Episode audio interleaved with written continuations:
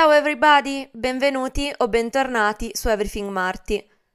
Oggi parliamo di gossip. No, non facciamo gossip. Se c'è qualcosa che potete anche non aspettarvi mai da me, sono quinquaglierie su chi si è lasciato e chi ha tradito chi, eccetera, eccetera. Non importa quanto famosi siano gli interessati o quanto scandaloso sia l'accaduto. Analizzeremo invece la psicologia dietro al perché ci intriga il gossip nella nostra vita, fra le nostre conoscenze, ma anche rispetto alle celebrities. Non approfondiremo tanto gli aspetti negativi del gossip, che credo siano, spero siano benché noti, ma vedremo piuttosto i forse meno noti lati positivi eh, che sono alla base, all'origine del fare gossip. Parleremo anche di parasocial relationships, ovvero relazioni unilaterali in cui una persona investe energia emotiva, interesse e tempo, mentre dall'altra parte la persona è completamente inconsapevole dell'esistenza dell'altro. E parleremo di parasocial relationships non tanto rispetto alla vostra crush verso cui non avete il coraggio di farvi avanti, bensì piuttosto rispetto alle celebrities e, e attenzione, attenzione, rispetto all'altra donna quando um, finisce una relazione e l'altra persona si rifà una vita o quando c'è un tradimento o quando, non so, la vostra crush si fidanza con un'altra, quando c'è una, un'altra donna in mezzo alle nostre relazioni sentimentali. Rispetto a questo parleremo, rispetto a tradimenti, gossip, um, parasocial relationships, eccetera, eccetera, affronteremo anche il tema della solidarietà femminile, l'essere una girl's girl e chi ha il diritto di far parte del club. D'altronde era da un po' che non parlavo di misoginia interiorizzata, dunque bisognava rimediare, no? Non so se mi sono spiegata, Comunque spero vi sarà chiaro a fine episodio. E niente, let's get into it.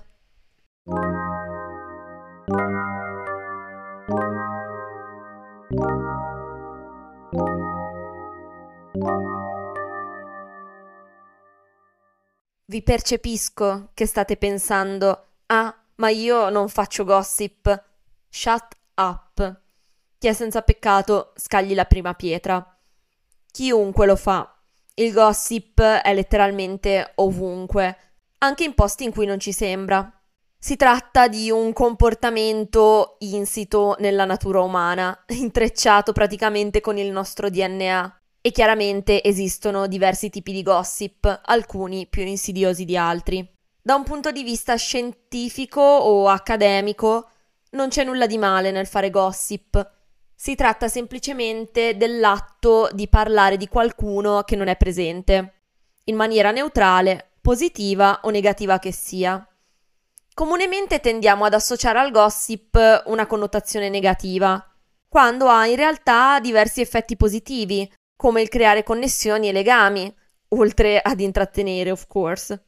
Stando a quanto sostenuto da York Bergman, la funzione primaria del gossip è infatti quella di unire le persone che lo praticano, creando un senso di intimità mediante la condivisione di informazioni. Il gossip funge essenzialmente come deterrente per prevenire i comportamenti antisociali. Storicamente, infatti, era un modo per monitorare le persone appartenenti alle prime società e nonostante questo appaia come uno scenario molto lontano da ciò che ci immaginiamo oggi quando pensiamo al gossip, ovvero alle mean girls di turno che mettono in giro voci e pettegolezzi, in fin dei conti il principio base di isolare le persone percepite come una minaccia per lo status quo rimane. Facciamo un esempio a proposito dei tradimenti. Se io vengo a sapere di qualcuno che sta tradendo il o la sua partner e ne discuto con una mia amica, magari conosciamo queste persone, Nel momento in cui conveniamo sul fatto che il comportamento in questione sia sbagliato e lo condanniamo, stiamo stabilendo delle regole morali, cosa è accettabile e cosa no. Il diffondersi di questa concordanza reciproca fa in modo che un gruppo sempre più ampio di persone interiorizzi il fatto che tradire, in questo caso, sia sbagliato e rappresenti una minaccia per la propria reputazione all'interno della società. E all'interno di una società non c'è niente di peggio del rovinarsi la reputazione. E come vedremo, questo si applica anche al gossip sui tradimenti nelle coppie celebri. Ma il fare gossip circa le vite delle celebrities può anche aiutare a dare un senso alle nostre identità. Ad esempio, negli anni 50, quando molte donne partecipavano alle speculazioni circa la difficoltà da parte di Marilyn Monroe a restare incinta, questo servì loro da espediente per formulare e condividere i loro ideali e opinioni personali circa temi di maternità e fertilità oltre che a sentirsi meno sole nella difficoltà. Ovviamente il gossip ha anche numerosi aspetti negativi e conseguenze spiacevoli, specialmente quando le informazioni sono false, alterate o esagerate e il tutto è fatto con cattiveria e con brutte intenzioni alla base. Ma non ho intenzione di addentrarmi in tematiche di bullismo, eccetera. Sono abbastanza sicura sappiate distinguere quando fare gossip e mettere in giro voci sia dannoso e quando no. Di base basta mettersi dall'altra parte e riflettere se farebbe piacere o meno che si spargessero certe voci sul proprio conto. Il gossip è intrinsecamente legato, per certi versi, alle relazioni parasociali, ovvero quelle relazioni che sviluppiamo basandoci su interazioni ripetute con queste figure sui social media o in televisione che le fanno sembrare vicine e accessibili. Con l'avvento dei social in particolare ci sembra proprio di conoscere le nostre celebrities o artisti preferiti. Esperienza che si aveva molto meno ai tempi dei tabloid. Ma perché ci interessano così tanto le storie d'amore delle celebrities? Che poi parlo al plurale, ma come ho già detto, in realtà a me non è mai fregato nulla, meno di zero, né delle vite né tantomeno delle relazioni delle celebrità. Anyway, in particolare le persone con situazioni sentimentali, potremmo dire, disastrose o che non sopportano doversi sorbire le lamentele dei propri amici e amiche a proposito del loro partner o della loro crush, eccetera, eccetera, paradossalmente sono poi le stesse persone che non riescono a fare a meno di tenersi informate sulla vita romantica delle celebrità. Sembra non avere senso, ma in realtà ne ha molto. Infatti, se la tua vita amorosa nella vita reale non è granché, focalizzarti sulle vicende romantiche altrui può costituire una sorta di tregua dalla realtà. Osservare le relazioni delle celebrità spesso crea un mezzo per le persone per distogliere l'attenzione da se stessi e concentrarsi su qualcosa spesso percepito come magico. Ci sono vari livelli per cui l'escapismo derivante dal seguire le relazioni delle celebrities e dei personaggi noti ci è utile. Nel caso in cui la tua situazione non sia delle più rose, potresti trarre speranza nel vedere una coppia affiatata, mentre altre volte vedere gli errori commessi da altre persone può insegnarci qualcosa su noi stessi e su come ci comportiamo nelle relazioni o consentirci di imparare qualcosa di cui fare tesoro per il futuro. E forse la più grande lezione che possiamo imparare dalla vita amorosa delle celebrità è che lottano praticamente con gli stessi problemi di tutti gli altri comuni mortali.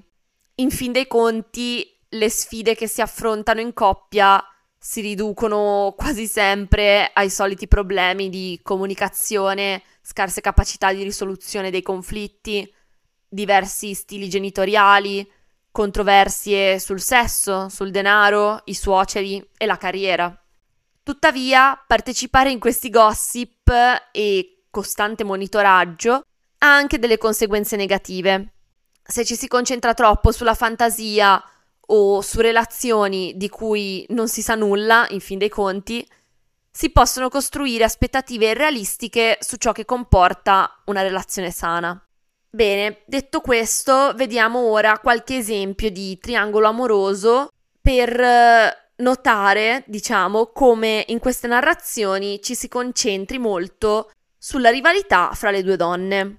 Il triangolo amoroso che ha segnato gli anni 2000 è stato senza dubbio quello fra Jennifer Aniston, Brad Pitt e Angelina Jolie.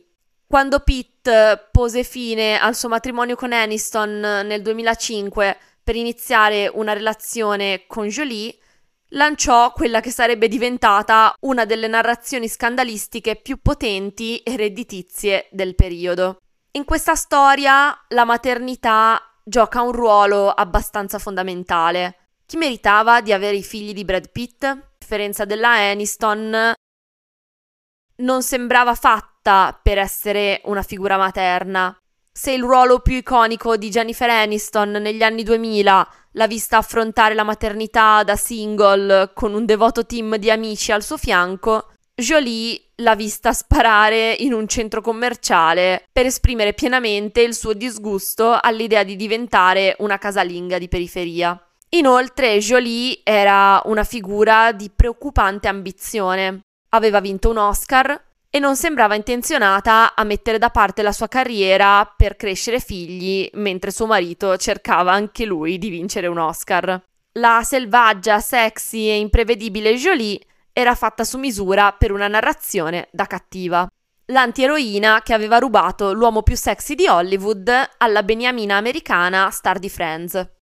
Arriviamo ad oggi e Justin Bieber, Selena Gomez ed Hailey Bieber sono molto probabilmente il triangolo più seguito dalla mia generazione. Un triangolo che si riaccende ciclicamente per via dei presunti dispetti della moglie della popstar ai danni della sua ex storica, conditi da storie svelenose, dissing e frecciatine sui difetti fisici reciproci e addii eclatanti dai social per aggirare l'ondata di hating. Sicuramente all'ascolto sarete in molte ad essere più ferrate di me su questa vicenda perché, come ho già detto, non ho mai seguito nulla di tutto ciò di striscio. Ma per quelli come me, un breve riassunto.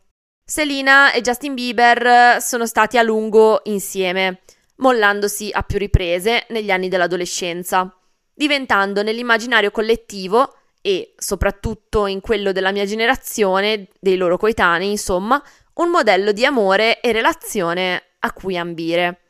Hailey Baldwin, modella e rampolla di una delle famiglie più note di Hollywood, dopo aver avuto un breve flirt con Justin all'insaputa di Selina mentre questi erano in pausa, è poi riuscita a conquistarlo e a sposarlo nel 2018 con tanto di annuncio di fidanzamento ad appena due mesi dalla rottura di Bieber e Selina.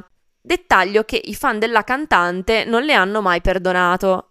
Hailey viene spesso accusata di copiare da sempre Selina, dallo stile al make-up, e di bullizzarla insieme alle sue amiche mean girls della situazione, Kendall Jenner prima su tutte. Prendiamo ora la narrazione legata alle due donne di Justin, se così possiamo chiamarle. Selina Gomez, che si è spesso esposta sui social in merito alla malattia di cui soffre, al trapianto di rene che ha subito, all'ansia e ai malesseri mentali di cui patisce, viene spesso dipinta come la donna tradita di cui le mean girls di turno si fanno beffe, troppo buona per reagire e troppo corretta per fomentare la sua community contro le nemiche. Hailey Bieber rispecchia invece in pieno il prototipo della Nepo Baby, nata e cresciuta nel privilegio, invaghitasi del suo amore adolescenziale e pronta a tutto per averlo, anche a rubarlo ad una sweetheart come Selina. Tifare per l'una o per l'altra non è solo questione di antipatia, ma soprattutto di empatia. Chi adorava la coppia Selina e Justin oggi non sopporta di vederli separati. Chi ha visto un ex rifarsi velocemente una vita con un altro partner tenderà a non parteggiare per l'attuale coppia. E chi ha patito e chi ha subito le azioni di compagni o amici violenti verbalmente o addirittura abusanti percepirà come triggeranti le parole e i gesti della moglie di Justin. In un certo senso il punto della questione non è sperare che Justin Bieber e Selena Gomez tornino insieme. By the way, lei senza di lui sta anche molto meglio. Bensì fare giustizia, ripristinare l'ordine, riparare i torti. Un po' come se Selina fosse un'amica mollata malamente da vendicare. Come nella vicenda Jen, Brad, Angelina, anche in questo quadro Selina e Hailey sono archetipi e Justin Bieber, l'oggetto del contendere, sta in mezzo, solitamente in silenzio. Personalmente trovo curiosa questa cosa, anche se non mi stupisce, che laddove ci sono due donne che si contendono lo stesso uomo, questo non sia in nessun modo coinvolto nella faida. Justin, per esempio, sta in silenzio, non difende la moglie dagli attacchi degli hater, né si distanzia dalle voci che lo vorrebbero ancora innamorato di Selina, sua unica anima gemella. Sua unica possibile anima gemella. Non rilascia dichiarazioni, non risponde alle domande, non si sbilancia sui social. Immobile, proprio come un trofeo. Non è parte attiva della narrazione. Ci sono Selina la buona, Hailey la cattiva, almeno stando alla versione più quotata, anche se non necessariamente vera, e Justin che si lascia strattonare nel mezzo, così come Brad Pitt a suo tempo. Ma potremmo parlare di numerosi altri triangoli e tradimenti di Hollywood ai quali applicare la medesima narrativa. Chloe, Tristan e Jordan, Adam Levine che tradì la sua fidanzata incinta con la modella Sumner Straw, Ariana Grande e Ethan Slater. Come dicevo all'inizio, lo schierarsi e dire la propria in queste vicende equivale a dire al mondo come la si pensa su determinati comportamenti. Again, cosa è accettabile e cosa no, consentendo di costruire again, cosa è accettabile e cosa no, consentendo di costruire una società allineata rispetto a questo. Tuttavia, quando si prendono parti in questi triangoli, emerge spesso anche la misoginia interiorizzata che porta molte donne a colpevolizzare l'altra donna e talvolta assolvere l'uomo. Sia per quanto riguarda chi segue la vicenda dall'esterno, sia, ahimè, fra le parti coinvolte. Alla base credo ci sia un dare più credito alle donne, non so come dire, reputarle in linea di massima più giudiziose degli uomini e dunque gettare su di loro tutta o la maggior parte della responsabilità della cosa. Al sessismo si aggiunge poi anche spesso una componente di agismo. Infatti, quando l'altra donna è più giovane, ma comunque maggiorenne, si tende a dire cose come è una donna adulta, come ha potuto fare questo? E in tutto ciò si tende a non considerare il fatto che un traditore è anche spesso un bugiardo seriale, che, come mente alla moglie o compagna, sta sicuramente alterando la storia anche di fronte alla persona con cui sta avendo un affair dicendo cose come che il sentimento si era già spento da tempo e che era solo questione di tempo perché la relazione finisse o altre cose su questa linea, fino a nascondere la presenza di figli o cose di questo genere. Non sempre le altre donne sono automaticamente le cattive, magari sono vittime tanto quanto. La relazione di Ariana Grande con Ethan Slater, in particolare, ha ispirato molte conversazioni online a proposito di misoginia, pick me's e girls girls. Infatti, anche qui vi era una moglie incinta o che aveva appena avuto il bambino, non ricordo, a casa.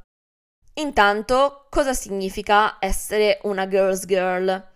Cito Urban Dictionary, Una girl's girl è una ragazza che rispetta l'etichetta femminile, che non è meschina e si sforza di essere etica e dignitosa nei rapporti con le sue amiche, ma anche, aggiungerei, con le donne in generale. Una ragazza che sta con le ragazze, che è leale con queste e non ricerca la validazione o l'approvazione degli uomini a loro discapito. Il contrario della pick me per certi versi. La narrativa della sfasciafamiglie e i discorsi del tipo ha rubato il marito ad un'altra donna lasciano il tempo che trovano, a mio avviso.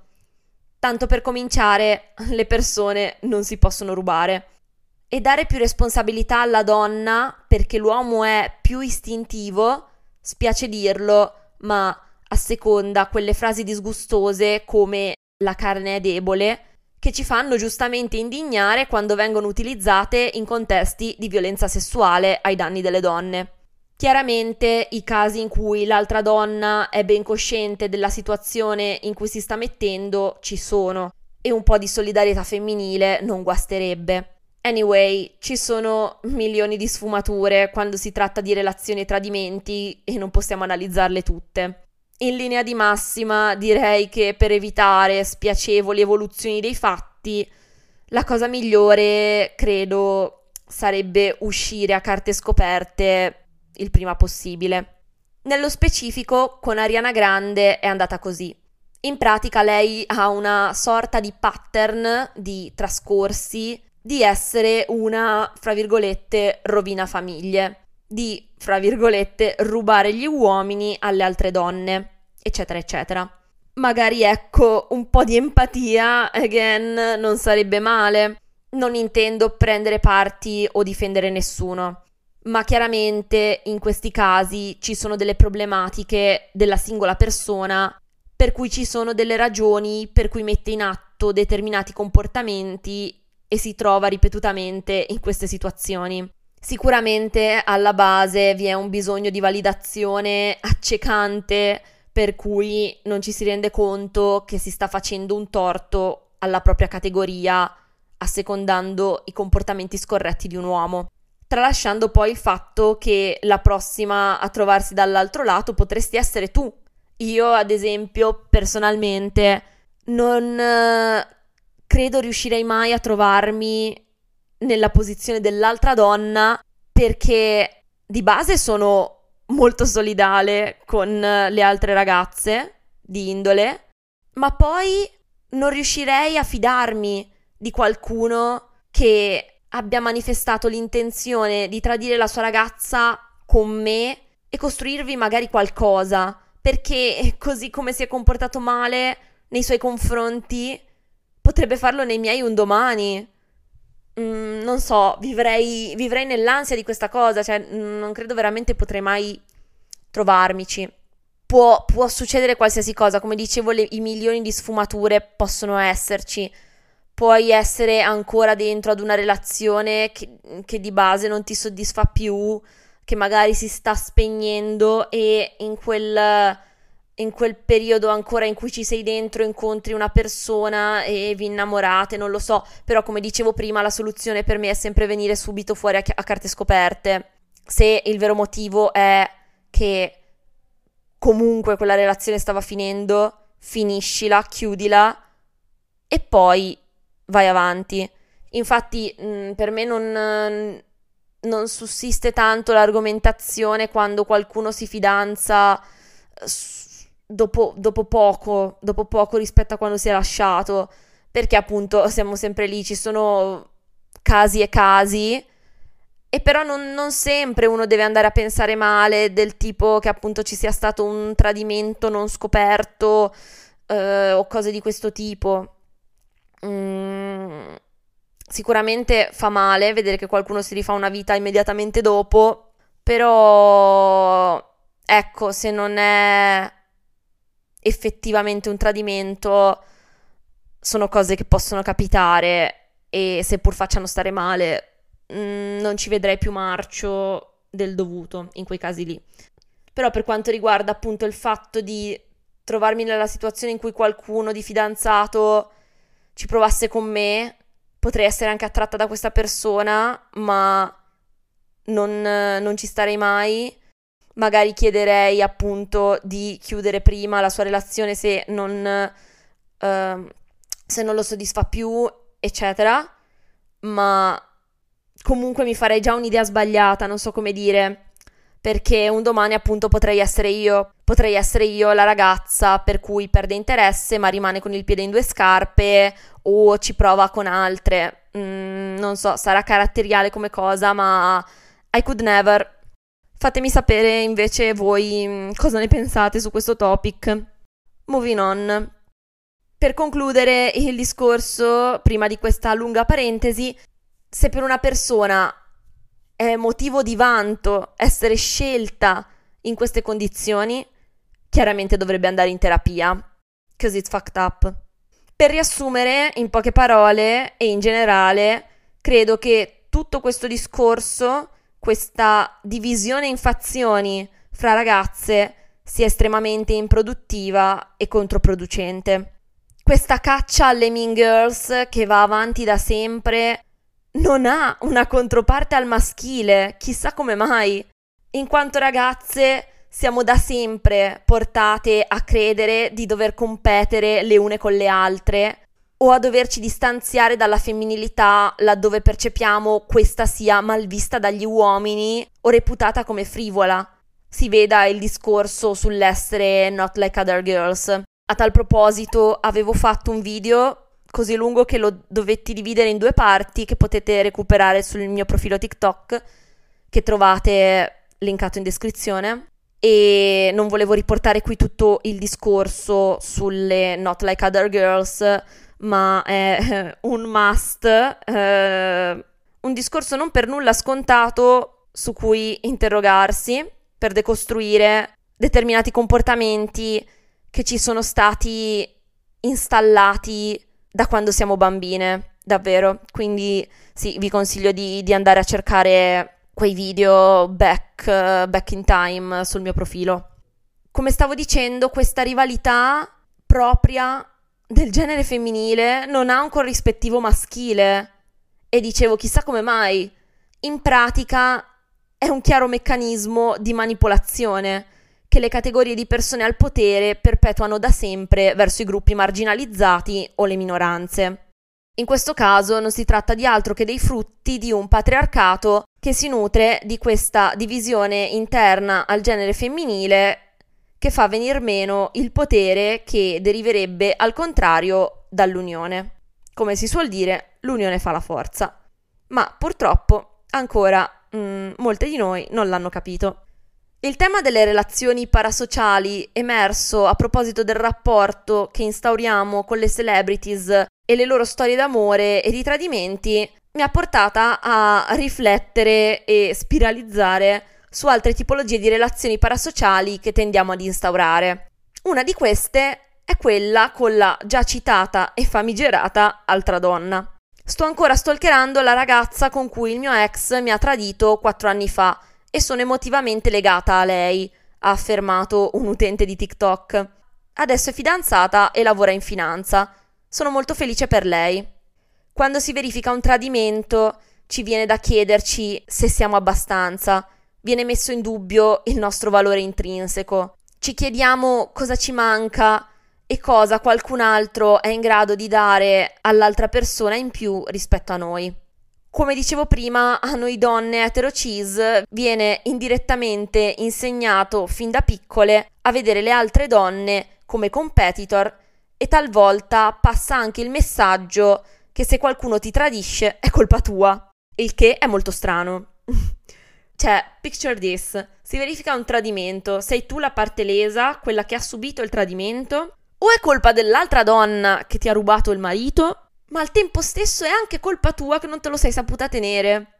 Ci rendiamo conto della follia? Rispetto a quanto affermato dalla ragazza su TikTok a cui facevo riferimento, possiamo notare come si sia passati da uno stalkeraggio fomentato dall'insicurezza ad un check-in periodico di una persona a cui ti sei in qualche modo affezionata. E qui possiamo percepire uno shift da quella mentalità di vedere l'altra donna come una rivale al vederla come un'amica, parasocialmente parlando, come qualcuno con cui condividi qualcosa e verso cui appunto sviluppi una sorta di attaccamento. Dovremmo parlare più spesso, a mio avviso, di quanto siamo cringe o creepy online e normalizzare questi comportamenti. Come con qualsiasi esperienza spiacevole, con la gelosia, l'irrazionalità o l'insicurezza. Se abbiamo tutti troppa paura di ammettere l'un l'altro che abbiamo trascorso più tempo del dovuto sul profilo Instagram di qualcuno, ci sentiremo isolati in questo tipo di esperienze, mentre invece sono forse le esperienze più comuni del mondo. Mentre altre relazioni vengono discusse apertamente, spesso siamo lasciati soli a navigare queste relazioni parasociali che nonostante siano, fra virgolette, immaginarie, non sono meno profonde o coinvolgenti emotivamente. Inizialmente sbagliamo. Guardiamo quei profili e creiamo storie nella nostra mente. Il sesso è sicuramente migliore, il sentimento è più forte, l'ha sempre amata segretamente. Poi, col passare del tempo, vediamo queste ragazze per quello che sono. Non sono mai state una reale minaccia. Entrambi eravate semplicemente con la persona sbagliata in momenti sbagliati e questa comunanza finisce per legarvi. Direi che possiamo fermarci qui per questo episodio. Spero abbiate trovato interessante questi argomenti trattati in questo modo.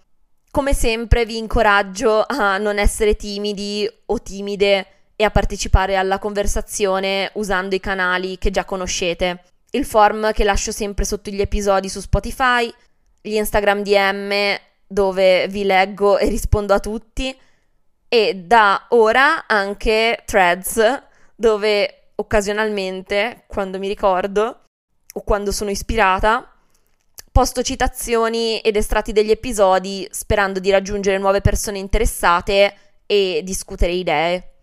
Grazie per essere stati con me anche oggi. Appuntamento a settimana prossima con un nuovo episodio di Everything Marty. Chissini e a presto!